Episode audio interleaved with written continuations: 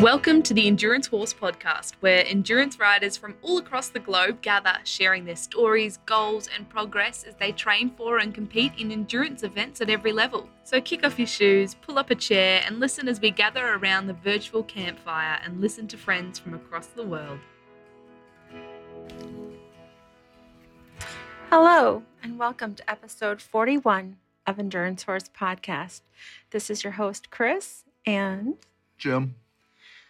And um, I'm sorry we've had such a delay. We haven't had a lot of episodes coming out lately, but we had a pretty big tragedy happen to us back in October. And I knew that the next episode of this podcast was going to have to be about that. And it honestly took me a long time to be able to talk about this at all. So, um, we lost Houdini. Very sad. Yeah, it's it's been since October and I still can't talk about it, but if the podcast is to go on, episode 41 has to be about him. So today I'm making myself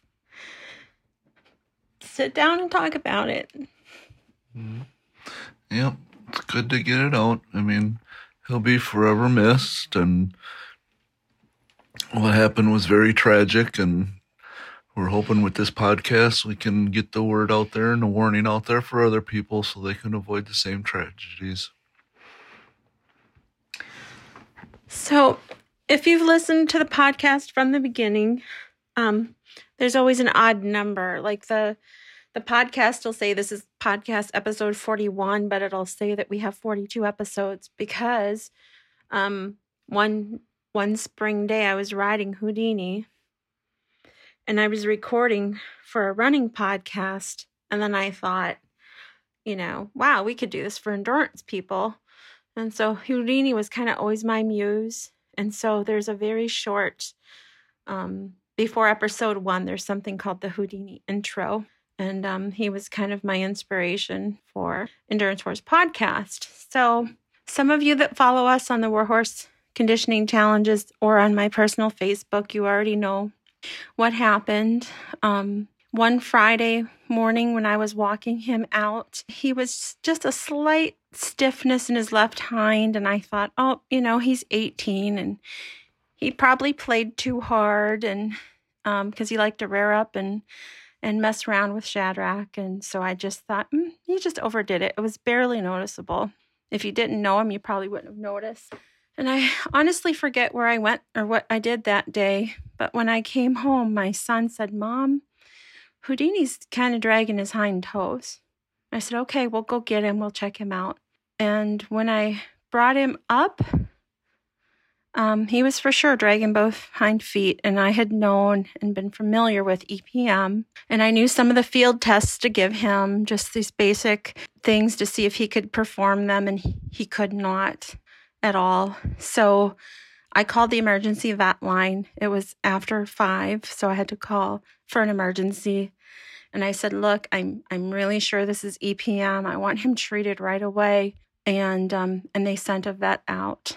Um, that was not my most positive vet experience of my life. She insisted that he had neck arthritis, and she really wouldn't let that go. I told her, "I know this horse," and I I'm not going to get much more into that vet visit because it was quite negative. But I, in the long story short, we had to demand to have blood drawn for EPM to be tested, and um, he just went downhill from there. The next day, we had to call emergency line again. He was much worse and struggled to stand. It's like he knew I needed him to get out into the opening area of the barn. We have a pretty wide aisle that's graveled and it was hard. But he got out into the middle of the barn for me. Was able to get him he all of his might to get up and we were holding him up just kind of like letting him lean on us. I'm not going to go into all the details. Long story short, the next vet that came out said we had to quit supporting him so she could see what we were talking about. And sorry if she's listening, but it's the truth. I I did tell her if we let loose of him, he would go down. He would never get back up, and that's what happened. He went down, and he never got back up. Um, we were quite dedicated to him. We slept out in the barn with him on the cold October night.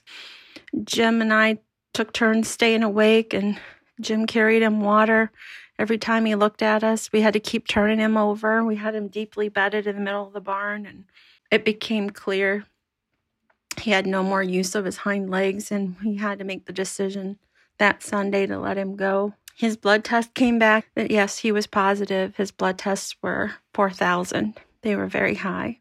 Yeah. I mean, Houdini was an awesome horse, and, and he's forever going to be in our hearts.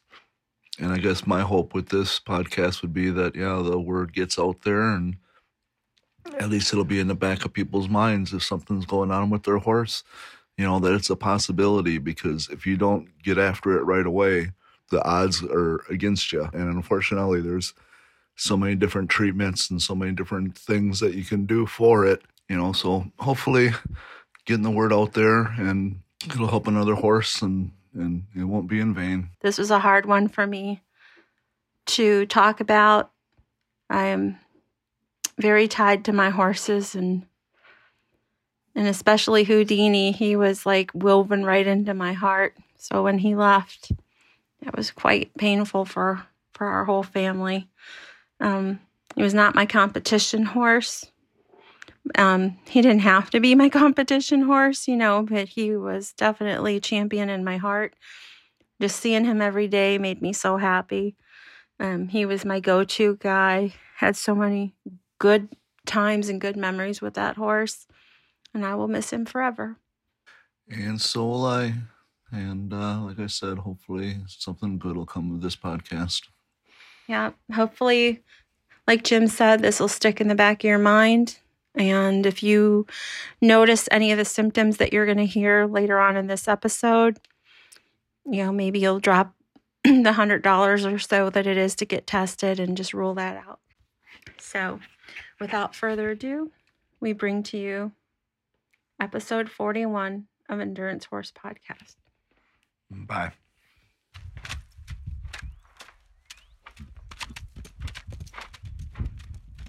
This is the story of my horse named Pal. So, I grew up riding horses. I was lucky enough to grow up at a local day camp that also had an extensive riding program on the weekends. My dad was a director of the camp, so I was able to go for free. When the camp closed when I was 13, I would babysit and work hard to earn money to catch rides wherever I could. I was not a great rider, but I loved horses and I loved to ride. My dad thought that I would outgrow it. However, I am 57 and I am still riding, so that never happened.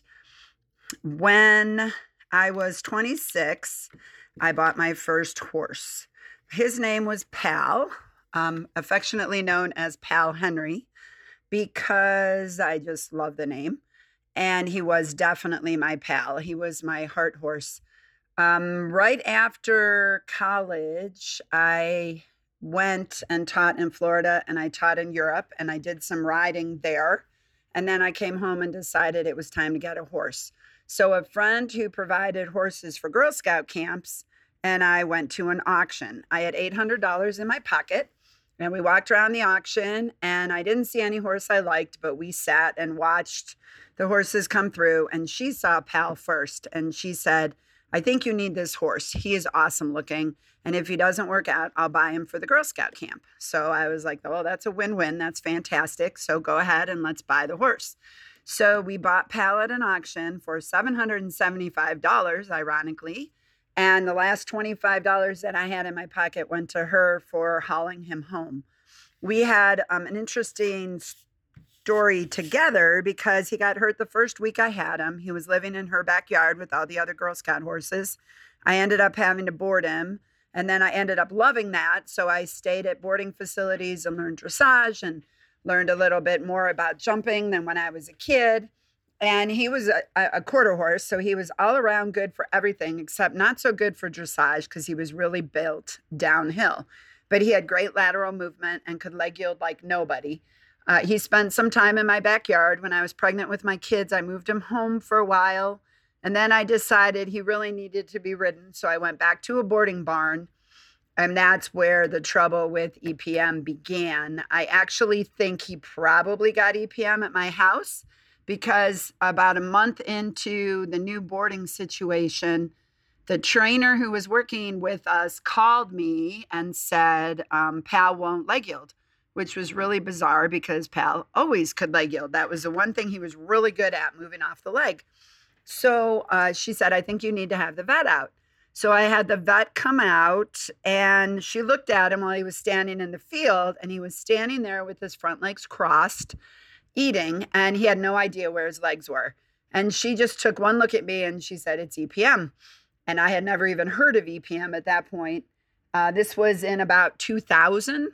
So, you know, I don't know how much EPM was around before then, but I was the first person I knew who had a horse with EPM. So she did some testing on him, did some blood work, and came back and said, yes, he has EPM. Well, at that time, I had two little kids and I had gotten divorced and I used Pal as my emotional support animal and I talked to him and cried with him and did everything but ride him because I just didn't have time with two little kids and working full time and trying to make everything work and I looked at the vet and I said we have to save him. I don't care. And she said it would be really costly, but you know, we can try and and he seems to have had a lot of neurologic symptoms you know, he didn't know where his front legs were. He couldn't move sideways. He had some, you know, things going on that were very problematic. So I checked my bank account. And again, he, he's the horse that defies the odds. I said, I have $2,000 in my bank account. If we get too close to the $2,000 mark, we're going to have to put him down because I can't afford it. I have two little kids, you know, you know the story. So um, we started a treatment and I believe it was just some kind of broad based antibiotic back then. And we treated him for three months and he was racking up the bills. And again, this was in 2000. So, you know, he was not, and at that point, I had had him for nine years and I wasn't ready to let him go. And I said, all right, one more month, one more month. And when I had spent 1775, he was quote unquote cured. So, you know, I almost killed my whole savings deposit on him, but he was, you know, cured of EPM. Um, we had a few side effects after that. He would be intermittently lame, and I wasn't 100% sure that how safe he would be.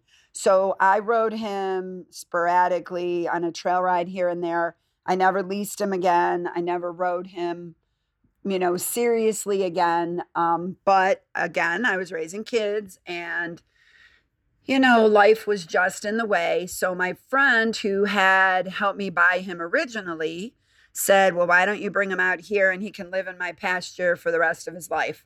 So I paid a monthly fee to her and he literally lived out his days with her. Um, I bought him in 1991 when he was five and he passed away at her house at the age uh, 32 or 33 um, in about 2019.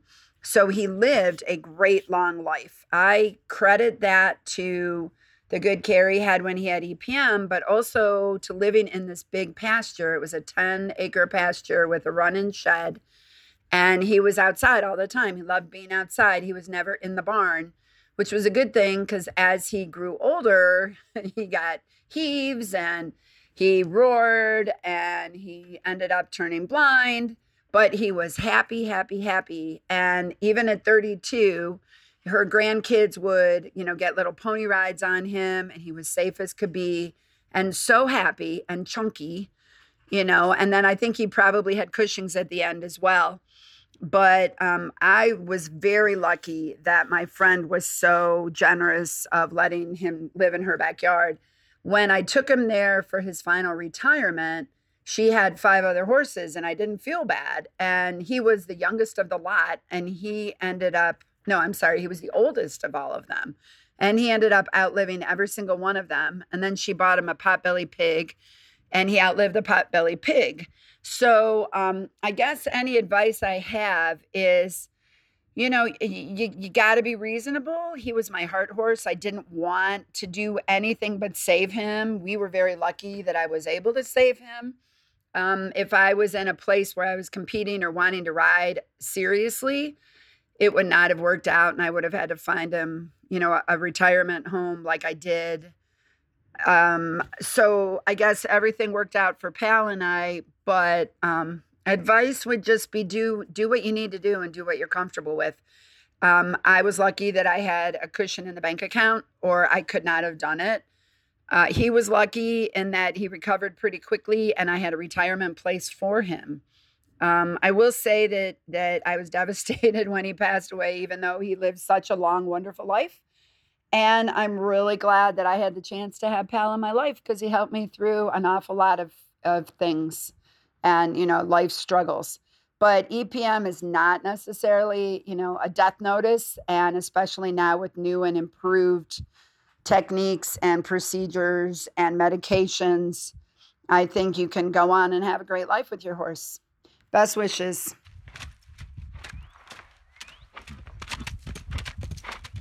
I was a horse crazy girl from the jump. My first pony was a Welsh named Spotty, who was too big for me at five, but we used to get led around by my father, four kids deep. We tried five once, but he dumped termite in a rose bush with a flick of his hip. He kept jumping out of our fences, and then he went to live on a farm with lots of kids. My second pony was a Palomino Shetland my sister named JJ. I was about seven then and lived and breathed with that pony. My favorite thing was doing the show pony rearing up with him in front of the front yard in front of my mother. She hated it. We moved to a tumble in the fourth grade and sold him. That was a hard day. The next time I had a horse was around 20. I co-leased a quarter horse named Kidlet. We rode trails and trained at dressage. One of my greatest memories, one amazing rocking horse canter on the trails early one morning. I started a family at 24 and chose to forfeit horses. He lived with my sister until he passed. When my son was about 16, I got involved with a rescue group and adopted Pete, a paint horse, and Autumn, a Haflinger. I had them for 13 years. Pete passed away in February 2019 and Autumn is living with my friend. My next horse, Chance, was with me for five days before he passed away, but that's a story for another time. Hank is the horse of my heart and the one in this podcast. I had two strokes in 2014. I needed a safe, reliable, good old boy that been there, done that, wrote the book, sold the t-shirt, and would take care of me, not dump me on my head. After Chance, I was heartbroken and I put a plea out because I had looked forward to riding all summer that I was looking for a good old horse that was sitting in a pasture somewhere and I was fully expecting to have to rehab an animal. Jill called me and said, Hey, I think I have a horse for you. Hank was a lifetime trail horse and had a injury in his front leg that did not allow him to stand on a tie line at night anymore because they camped a lot with their horses. He needed to be free to move around to keep the arthritis from flaring up and not go on long, long trail rides. Hank knew his job and he loved it. The first time I got on him, I cried for 10 minutes standing next to him on a stump. Two years prior, I'd had a bad fall from Pete and injured my back. Hank stood waiting and finally turned as if to say, are we going or what? He took care of his people, saved my life twice, and a friend's life on the trails. He was a mediator in the herd, had a serious poo face, he taught the colts to behave and watched over the more timid horses. About a year ago, my friend Robin was knocked down by the colts going out to get her horse in the pasture. Hank ran up the hill to her, ran off the culprits, and lowered his head so she could use his neck to get up. Then he walked her to the barn. Horses like him are born, not raised. On the trails, he was always game to explore the side roads, and twice last year got everyone back to the trail when we went off-roading. It was a privilege to have had him in my life.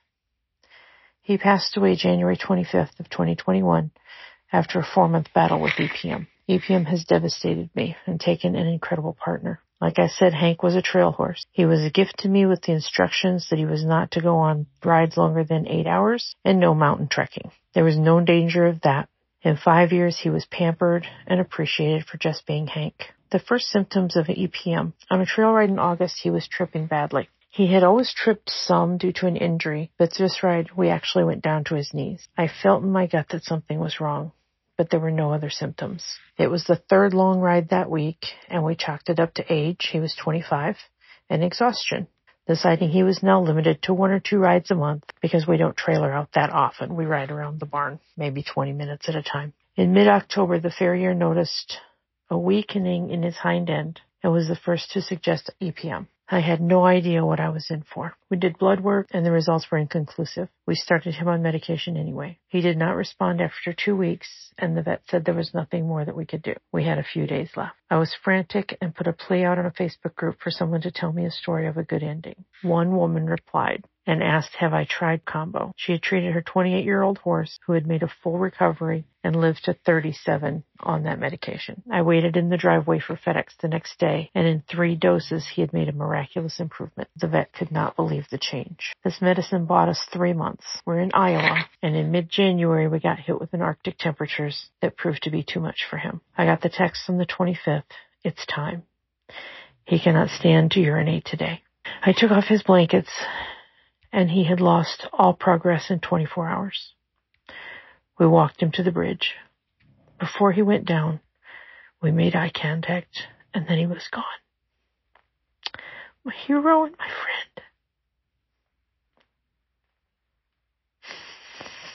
friend. Advice.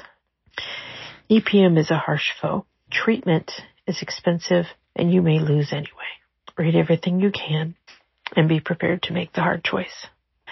Severe weather changes can seriously affect recovery. The day after I lost him, I read that someone was using a neck sweat for heat. I thought that was brilliant, but too late for us.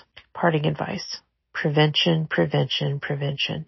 My remaining horses will be on a maintenance level of combo for the rest of their lives.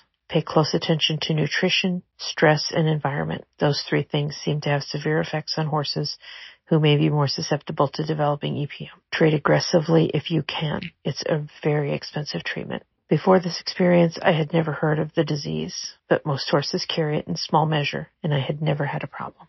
Many people in the equine industry consider horses aged 16 and older as seniors. In my upcoming book, My Boy Hank, bonding with the senior, I explain many of the special considerations you may face when embracing the benefits of keeping your equine partner into their golden years or opening your heart to a senior. Hank was an amazing therapy partner, lifelong trail horse, and my personal guardian. Hank passed away in January 2021 at the age of 25 due to complications of EPM. This is our story. Anticipated publication March 2021.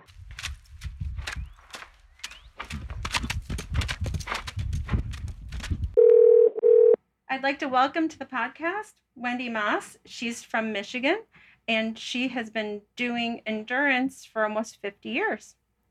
Is that right, Wendy? That's correct. It's a long time, a lot of button busting. How did you get into horses? I, like many of young girls, I was obsessed with horses, and my parents promised me a horse when I was 12. My 12th birthday came and went, and no horse. So I went out and I bought myself a pony and put it in the garage. We didn't. We lived in the woods. My father came home. He was a little upset, but he let me keep it. And that pony went on through my uh, all eight of my siblings and went to the farm down the road for all their kids. He lived to be about 40 years old. Wow. That sounds like a good investment to me. It, it was fun. The reason I got a hold of you about this episode of the podcast is it's about EPM. Um, and could you tell me a little bit about the horse that you had experienced EPM with? So my horse, Silver Russian, we call him Champ for short. He's actually my daughter Jesse's. We kind of invested him in him together.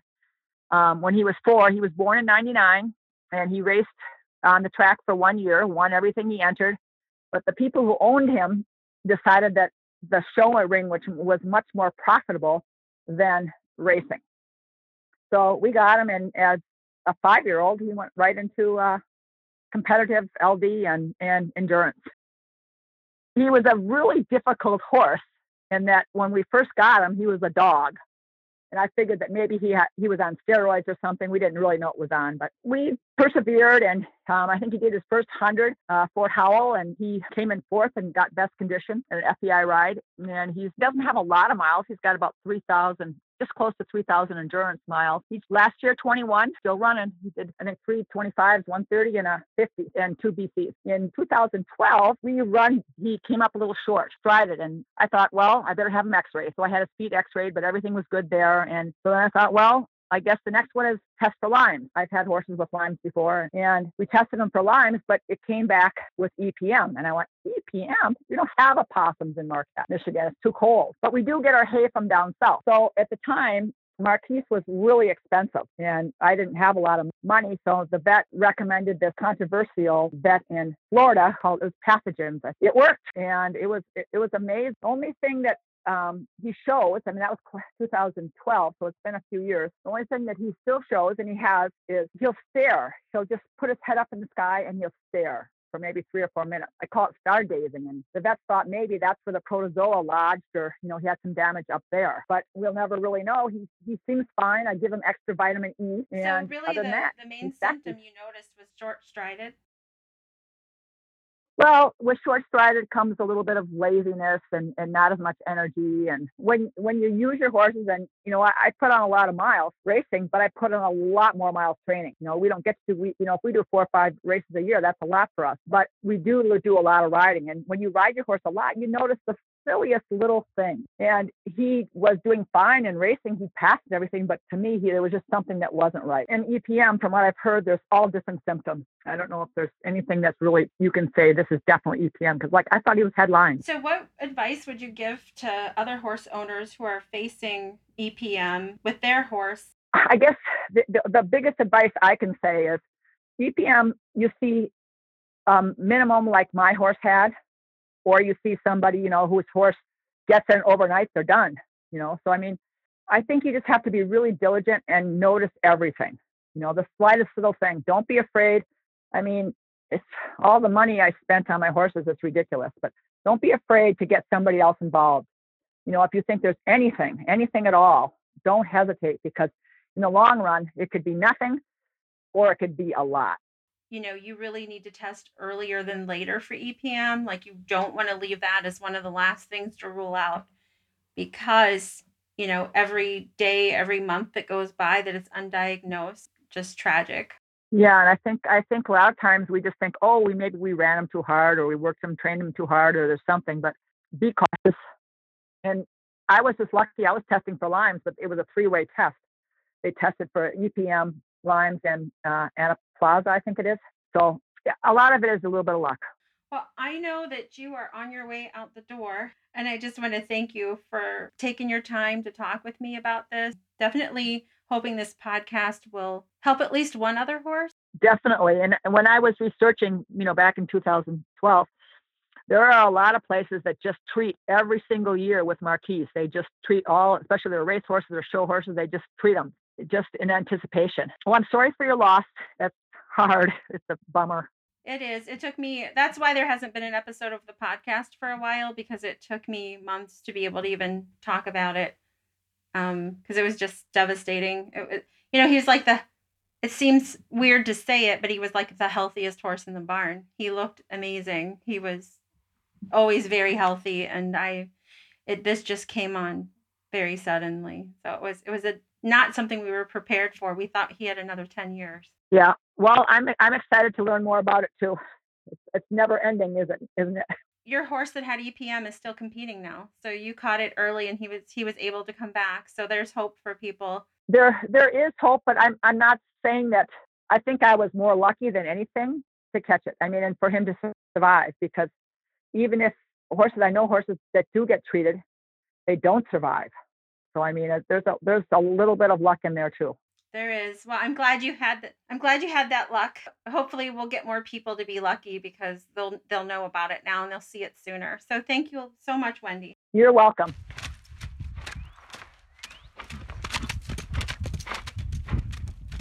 I think I got into horses when I was about 10 years old by befriending some girls that owned them. After a few years, I somehow convinced my parents it was a good idea to buy me one. Um, I'm still not sure how I pulled that off, but I did. Um, they bought me a large pony, and I've I've never looked back since. Uh, in my younger years, I did all sorts of trail riding, about every Western discipline you could imagine.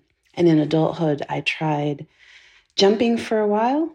Yeah, my horse didn't jump just super great. So uh, I ended up settling on dressage. I've been riding, breeding, and training horses now for over 40 years. I think it was around t- 2006. I lost a three year old Morgan mare to what the vets called a neurologic bladder. EPM wasn't mentioned much back then, and it wasn't until years later that I realized I actually lost her to untreated EPM. I guess you could say in that case hindsight was 2020. Uh, I looked back at the herd that she came from and several other uh, horses within the same herd in the same pasture uh, were lost due to mysterious neurologic disorders. And finally, one of them got tested and treated for EPM. And that horse recovered. So we're pretty sure that there was some access to maybe opossums or something within that field that those horses came from. So fast forward to 2013, and I moved from Dallas, Texas, down to Austin. I brought with me my young dressage gelding who was schooling. Um, yeah, he was schooling second level. He had a few oddities. Um, he'd have a day or two of shifting lameness. Sometimes he'd drip urine. I asked the vet to test him for EPM, but the vet convinced me to inject his hocks, inject his stifles, inject his fetlocks. Um, I kept taking him back to the vet and we kept focusing on a new body part each time we went back. And since he was fit and well muscled, he was still schooling well. The vet didn't see any reason to test um, for EPM. But every once in a while, he'd miss a movement, he'd take a funny step, miss a lead, or he just seemed like he was getting tired too quickly. One day, as I was walking him back from the barn, um, from the arena, he fell to his knees. And he didn't stumble and fall to his knees, he just fell to his knees. Like his front legs were no longer underneath him. He didn't seem immediately to know how to get back up on his feet.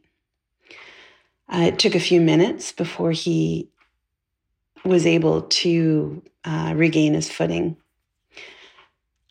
So then I went back to the vet and I asked um, for an EPM test to be run. The vet still didn't want to do it, but I I said, you know, it's it's it's my money and I want to pay for it. So the vet went ahead and performed a neurologic exam, and he did draw uh, blood for EPM. In the neurologic exam, my gelding was grade three, uh, and of course the blood work came back um, and about the 95th percentile for EPM.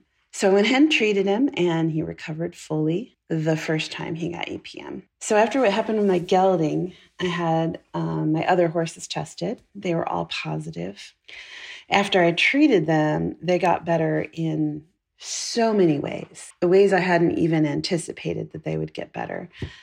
Um, things that I thought, oh, that's just this horse, turned out to be EPM. And those things went away. So um, I went on a mission to help other people with horses that had things that I thought were suspicious for EPM. I insisted several of my friends uh, have their horses tested that were having, you know, this problem or that problem those horses tested positive. Uh, they were all treated and they all recovered. Mystery physical and behavioral problems were gone. In the meantime, my dressage gelding relapsed, was retreated, and he relapsed again. He actually relapsed a few times. So I started researching, documenting, analyzing just about everything. Um, and I dug deep, uh, way behind the Google search results. I dove into university studies. I spoke to or emailed experts in various areas and developing a feeding protocol that stopped the relapses. My entire herd has been relapse free now for several years. For me, combination of moderate levels of vitamin E, B vitamins, um, and most importantly, sourcing hay from outside an EPM endemic area were the keys to preventing relapse. Since then, I've actually rescued several horses that were EPM positive. I was able to treat them, uh, rehabilitate them, and rehome them all successfully. My horses, they're all multidisciplined, from all things Western to carriage driving to trail riding. But I would say that their main job and emphasis was definitely classical dressage. And EPM has had a significant impact on their ability to do their jobs. The original dressage gelding that I spoke of earlier, he he did mostly recover. Uh, but after several relapses, it was apparent that he had some permanent neurologic deficit uh, in his right hind leg. He can do, still do some dressage, but I have to tell him where to place his right hind leg with my aids, or he'll get the movement slightly wrong or take a misstep. He'll also get a bit sore, and I'm guessing that's just because he can't place his weight correctly on the limb. So I ended up retiring him, but after a while, I decided to try him in a different area, and we started trail riding.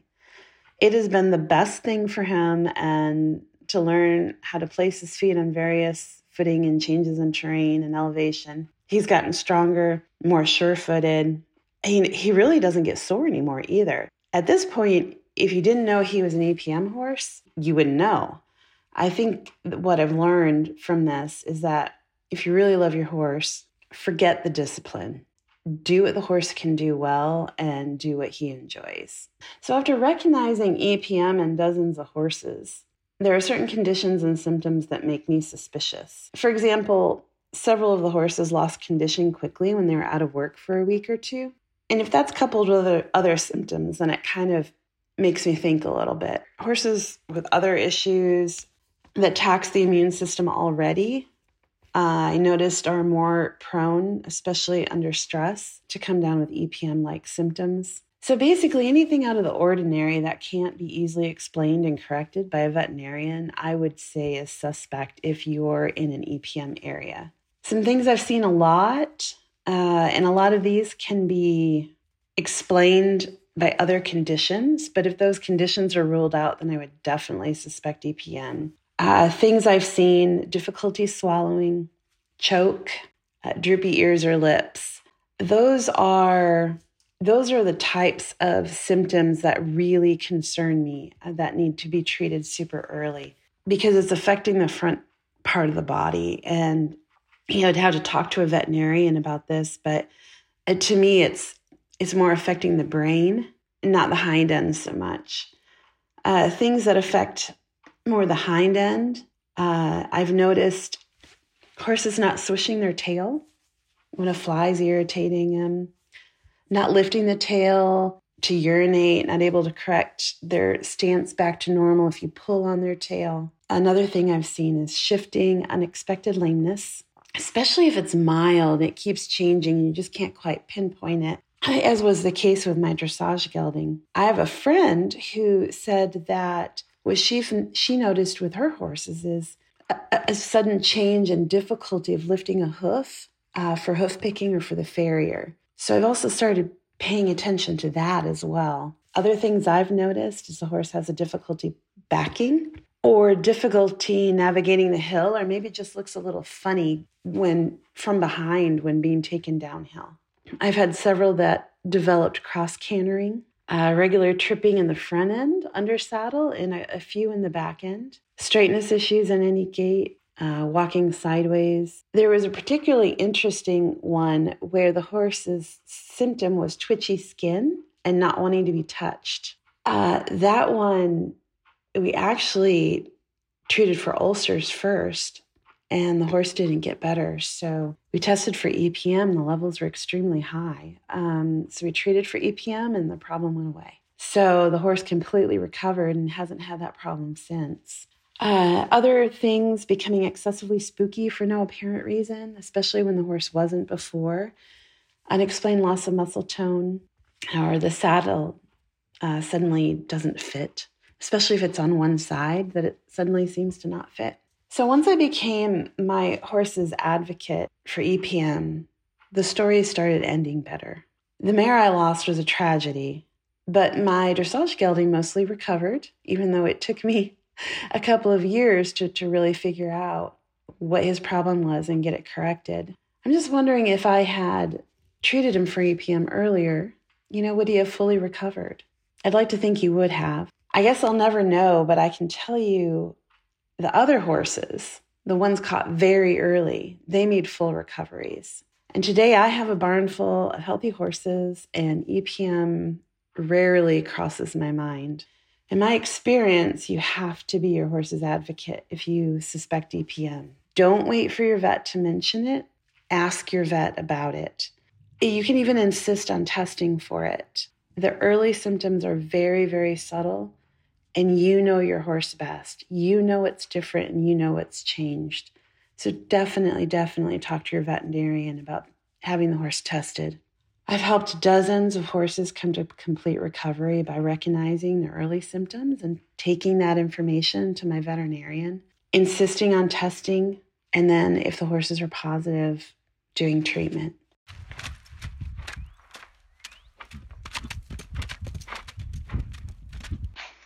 Hi, my name is Betsy Coral. I live in southern New Jersey. I'm 56 years old and I am owned by the world's best Palomino quarter horse, Awesome Macho Man. Mach is a 22 year old foundation bred quarter horse. He's 15 1 hands high and about 15 hands wide. He's very old school and typey. Um, we have owned Macho since he was six years old. He was bought to be a family horse. Our daughter, who is 27, as well as I and her little brother, who's now 19, showed him in both Palomino and quarter horse breed shows. He did every event known to man, everything from Western pleasure through reining, through hunter under saddle, to even being the world's slowest barrel racer. When our son was about 10 or 11 years old, he announced he really didn't like riding around the ring in endless circles on the rail, and we boarded at an event barn. So he took riding lessons with the event trainer and did some dressage shows and rode cross country and learned to show jump, and the two of them were quite the pair. These days, our 27 year old lives in Western Pennsylvania our 19 year old is in North Carolina in college, and it's Macho and I, uh, and my husband, who is wildly indulgent to all of us. In the fall of 2017, we started to notice that things were not quite right in Macho's hind end. And I thought he had older horse hock related issues. We had a vet who is very well known for his abilities with injections come and inject his hocks. And that helped a little bit, but still not quite right. It was early in 2018 when our farrier was out that EPM was first brought up. Uh, I could not make a farrier appointment, and Malcolm said, I'll just go out and I'll bring him in from the field and trim him. No big deal and I thanked him profusely for that. Uh, I got a phone call saying, Bets, I went to bring him in, and I thought I'd have to walk all the way out because he was at the far end. And when he saw me, he came cantering in, but he's sidewinding. I think he has EPM. I had not seen this. I bored my horse out. So, you know, you see your horse for one or two hours a day you don't see them the other 22 hours to see what's going on. And no one had brought this to my attention. And I didn't know what sidewinding was. So Malcolm described sidewinding to me. And it's basically where if your horse is cantering towards you, their front end is moving in a straight line towards you, but their hind end is canted to the extreme to the side. So I called my veterinarian who is this wonderful older gentleman. And when I say older, he's in his late 80s now. He came out and drew blood, and we tested Macho for both EPM and Lyme's, and he was positive for both with very high titers for EPM. We opted to not do a spinal puncture. We treated for Lyme's and then we treated for EPM. And Doc is the kind of guy he's constantly learning. He doesn't ever stop learning. And over the years, he has treated a lot of horses for EPM because, as he explained to me, at one time it was very, very common in the standardbred world for EPM to show up. He opted to use a lab down in Florida called Pathogenes, and they are very heavily vested in investigating and doing research in EPM and in developing treatment protocol. So we utilized their program, which is called Oroquin 10, and it's basically a combination of decoquinate and levamisole that is fed to the horse. We did that. In the long run, we ended up treating twice, and at one point, they were leaning towards the EPM having progressed through to polyneuritis, which is another neurological disease. One of the things with while we were treating with Macho initially, for a while, it looked really bad. I watched him fall down at the end of the lunge line. He was so unsteady on his in his hind end.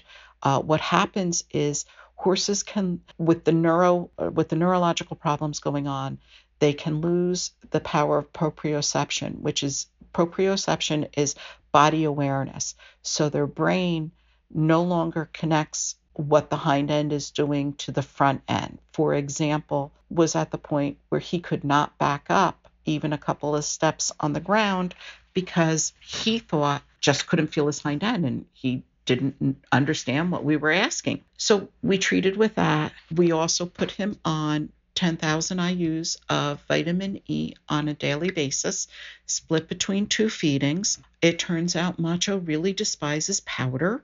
So we found um, a pelleted form of vitamin E. And to fast forward to today, where we're at now, we did a lot of work to get to where we are now. And I learned really early to be very skeptical. A couple of things that I do do with my veterinarian's encouragement, I started to look at CBD sources. Uh, CBD is it is not marijuana. It's not going to get your horse stoned. It's derived from hemp, not the marijuana plant. I work as a safety consultant within the insurance industry, and I had just gone to uh, a seminar on medical marijuana as it applies to workers' compensation. And the pain management doctor there spoke very eloquently about CBD and about what it can be used for. And one of the things that he brought up was that CBD can be as much as 20 times more powerful than aspirin as an anti inflammatory. So my vet and I started to talk about that, and I, I started to investigate. I found Hope Botanicals. Its owner, Jenna Brown, was able to answer most fact based to my questions. And if she didn't know the answer to a question, she would say, I don't know that answer. Let me see if I can get the answer for you. So ultimately, I, I felt most comfortable with Hope Botanicals and the results have been amazing. I, I do think the CBD has helped keep him alive because we started, it, it took about three weeks, but we started to see a noticeable improvement. What I also did is um, there is a horse woman, uh, she's a dressage trainer in California. Uh, her name is Jec Ballou. She's written several books on dressage exercises and Western dressage exercises, but she came out with a book called 55 Corrective Exercises for Horses. And it's not designed necessarily for a lame horse or a horse with health issues. It's really designed to just help any horse and uh, person team improve. For us, it's become Macho's Bible. It helps so much with increasing his proprioception and in his brain's ability to reconnect his hind end to the rest of his body. We have done all of the exercises. The book lives at the barn. Um, three years later, we still do those exercises. They they are not going anywhere. Um, some of them are in the saddle, some of them in hand, and it was things like I took uh, I, I cried the day when he could back five steps under saddle. As hokey as that sounds, because it, it meant things were happening, good things were happening. So t- these days, we don't compete anymore. I will never ask him to canter or lope under saddle. We do walk and trot under saddle. He still likes doing pole work. He still likes all of his all of his Jec exercises as we call them. He loves to go for trail riding and we go hiking. My husband and I will take Mach hiking. Um, it's a great way to provide stimulation of a new area in a stress in a less stressed environment. One of the biggest things with EPM and polyneuritis is you really don't want to get your horse stressed. You you really got to eh, keep their lifestyle pretty stress free so you avoid backtracking. We try really hard to do that. One of the questions Christine asked me to address was what would my advice be to someone who has an EPM horse or who suspects EPM. Have a good veterinarian. Have a veterinarian who understands the disease, understands neurological disorders, and is willing to work with you. That is the number one thing. Our daughter, when she was 20 and in college, she was diagnosed with multiple sclerosis. And her neurologist told us do not blame MS for everything that goes wrong in your life health wise. If there is a problem, look to rule out every other cause before you blame it on MS. And it holds true for EPM before you blame everything on EPM, if your horse is diagnosed, also look at other things. What what could be a, an additional cause? Jec Ballou, as an author, her book is excellent. She gives me some good insights of, well, why don't you have you considered trying this exercise with him? Because I bet you his back muscles could really benefit from it. Again, thank you so much, Christine, for having me on, and have a good night.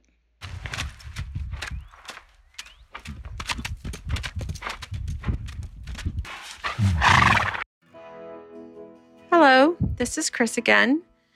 And when I first started gathering audio for this episode of the podcast, I was not sure I would be able to gather enough stories. But as you just heard, there were many stories to be shared. So I had to decide do I make this extra, extra large episode and add the veterinarian in here? Or do I break it down into two or three parts? So, this will be a to be continued episode of Endurance Horse Podcast. I hope that these stories touched your heart and that you will remember them.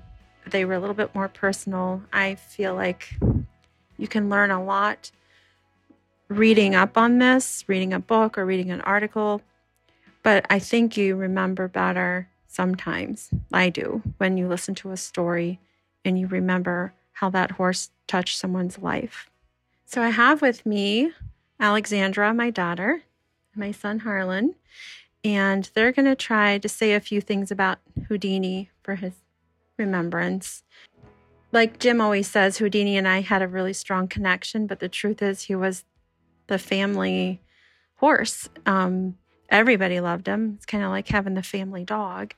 And in the last year or so, after Harlan's legs finally grew, he was tall enough to start riding Houdini. Do you want to just say something about Houdini's personality and all the rides you had on him, and maybe how you used to pass me up and try to beat me down the trail on him? You got pretty good at riding him. Yeah, I did. He was a pretty, he was a great horse. I really loved him. You know, he was smooth on riding. I liked him a lot as you could see, he was he was really well loved. I have a lot of pictures of him and Harlan together because the last I think it was the last two years where he got to ride him a lot more. Um, you did get dumped off of him once, though, didn't you? Yep. Yeah. We were halfway towards riding to an event. We rode from one parking lot on the trailhead and we were riding to the trail group party. And Tara Leroy's daughter, Bailey, was having a birthday that weekend, I think. And we got her a birthday card, right? And you put it in your saddlebags, right? Mhm.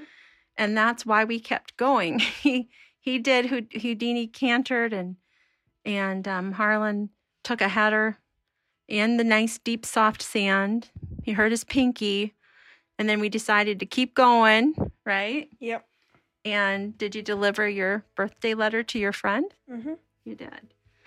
So that was a good thing. And then at the other end of the trail, Jim was waiting with the horse trailer, and and uh, so we only had to ride that eight miles to get there. But it was good times with Houdini, wasn't it? Yeah, sure was. So what's the biggest thing you remember about him? The nice adventures, riding him through the trails, and yeah. You did a really good job helping us take care of him there when he was not feeling good. And actually, it was you that noticed um, that he was dragging his toes that day. Do you want to tell me about that? Uh, share your story so maybe somebody else can notice when their horse is doing that. And that was pretty good for somebody who was 12 years old at the time to notice that when mom wasn't home. Yeah. I started to notice when he was walking towards the trough that he started dragging his leg, his uh, hoofs, and that. And you did a good job telling me that when we got home, and then when we got him out, we noticed it was um, it was not good, right? Yeah, Yeah. It it really hit Houdini hard and fast. So now, Alexis, you you never even I don't think rode Houdini because you rode the thoroughbred and the Trakehner mare, so you really didn't ride the Appaloosa horse, right? Yeah. But you always help with chores, so you were always helping with them. hmm And riding next to you, which when you were riding him. Yeah, he's a pretty nice view to watch go down the trail, isn't he? With his colors, he's so beautiful. Mm-hmm. Do you have any memories about Houdini? Do you want to tell people? I like to knock things off the wall. yeah.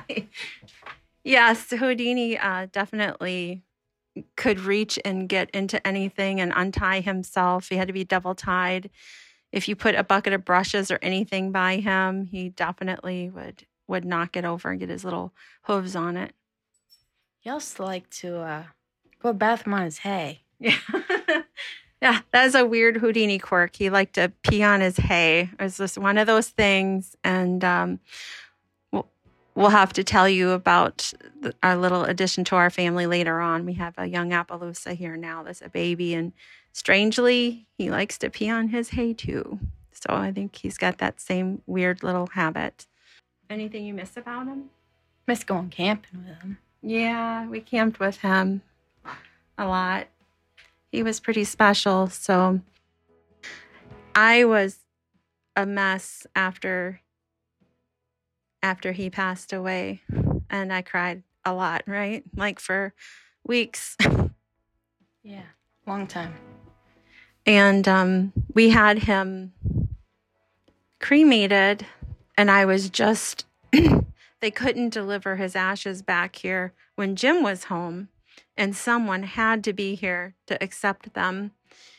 And i put it off and put it off getting those ashes sent here but it you know wasn't something jim could really take the day off of work for. And jim had already sacrificed to do that when his body was picked up by the cremation company. So I couldn't be here for that. So I made sure that we left.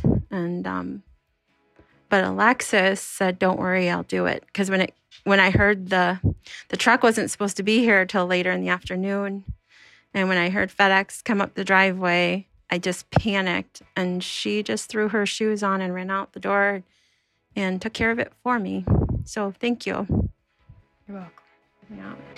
She doesn't have too many memories other than camping and, and goofiness to share about Houdini, but she really helped me in the end when I uh, couldn't do that for myself. This episode is to be continued. The next episode will be my interview with Dr. Sam Crosby. And I hope to have that out pretty shortly after this one. And then we will have one more episode talking about bringing them back with therapy. So thanks very much for listening to our story. And if this episode of the podcast helped you at all, please go ahead and send us an email to endurancehorse.podcast at gmail.com. So thank you very much for listening. And I look forward to sharing more information with you in the next two episodes. Ride far, ride well, ride often. And if you're in the Midwest, maybe all you can do in the snow is go out and give your horse a big hug and a kiss. Because you never know when it's the last time. Bye.